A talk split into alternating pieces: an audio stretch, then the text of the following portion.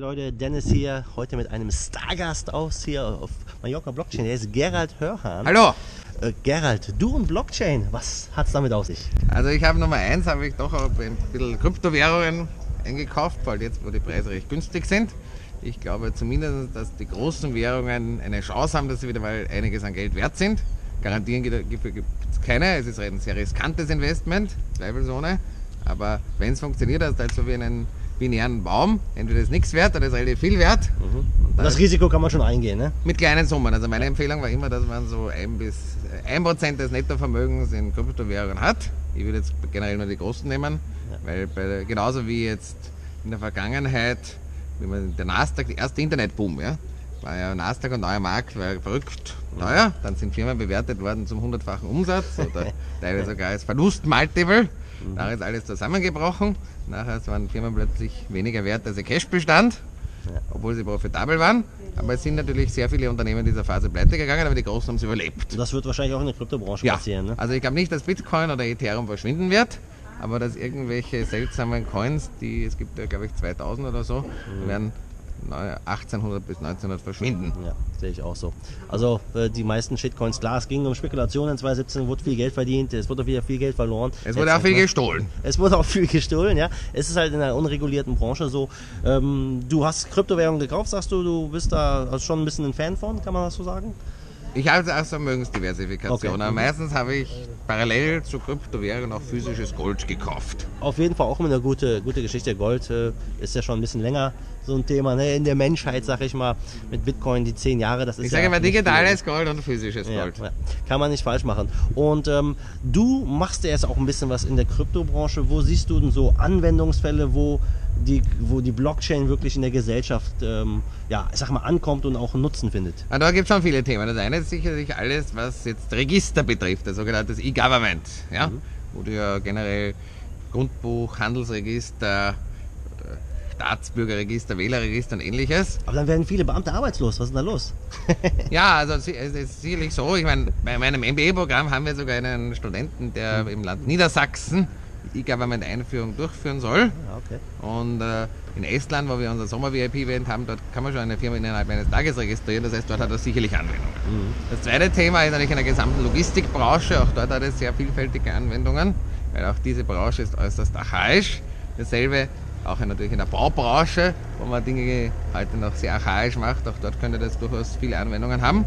Und in der Finanzbranche, glaube ich, also das Kryptowährungen, die regulären Währungen ersetzt, glaube ich nicht, das ist Bullshit. Mhm. Ja. Was die Staaten sind einfach, die lassen sich die Butter nicht vom Brot nehmen. Also ich glaube, das, ja, das ist alles Bullshit. Aber was schon der Fall ist, dass äh, die Tokenisierung von Assets durchaus einen Sinn machen kann.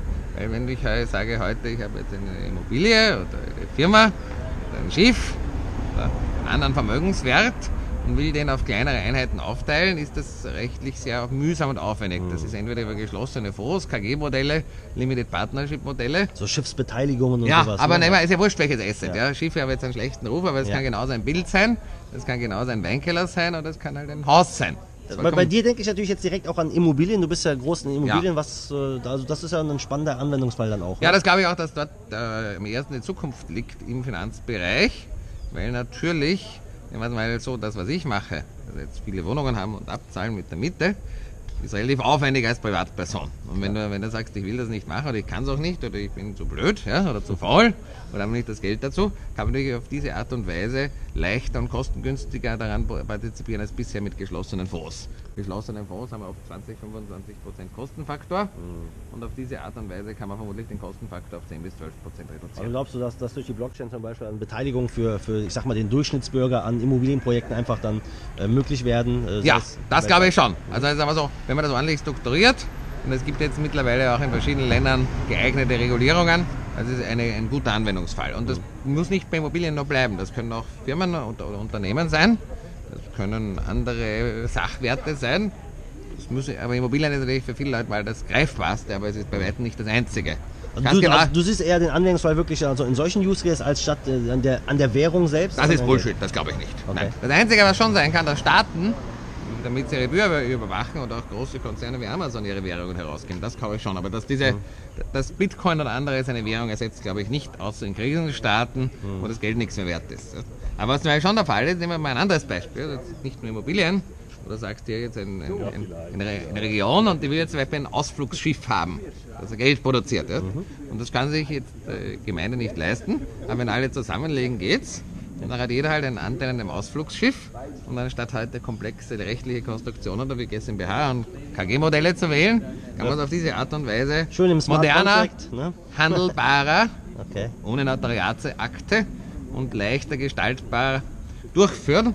Und ich glaube, das ist durchaus eine Anwendung, wo die Transaktionskosten bei sowas deutlich sinken und, und die Transparenz okay. steigt und das daher womöglich Sinn machen kann. Okay. Ja. Also du sagst, ähm, Blockchain ist gekommen, um zu bleiben, wird viel verändern. Aber ich glaube auch, dass die großen nicht. Konzerne das, also ich kann mir durchaus vorstellen, dass eine Amazon-Blockchain oder Facebook? Eine, eine Facebook oder Google Currency ja, ja. durchaus funktionieren kann und auch eine Anwendung findet und die Leute das verwenden würden. Ja. Ja.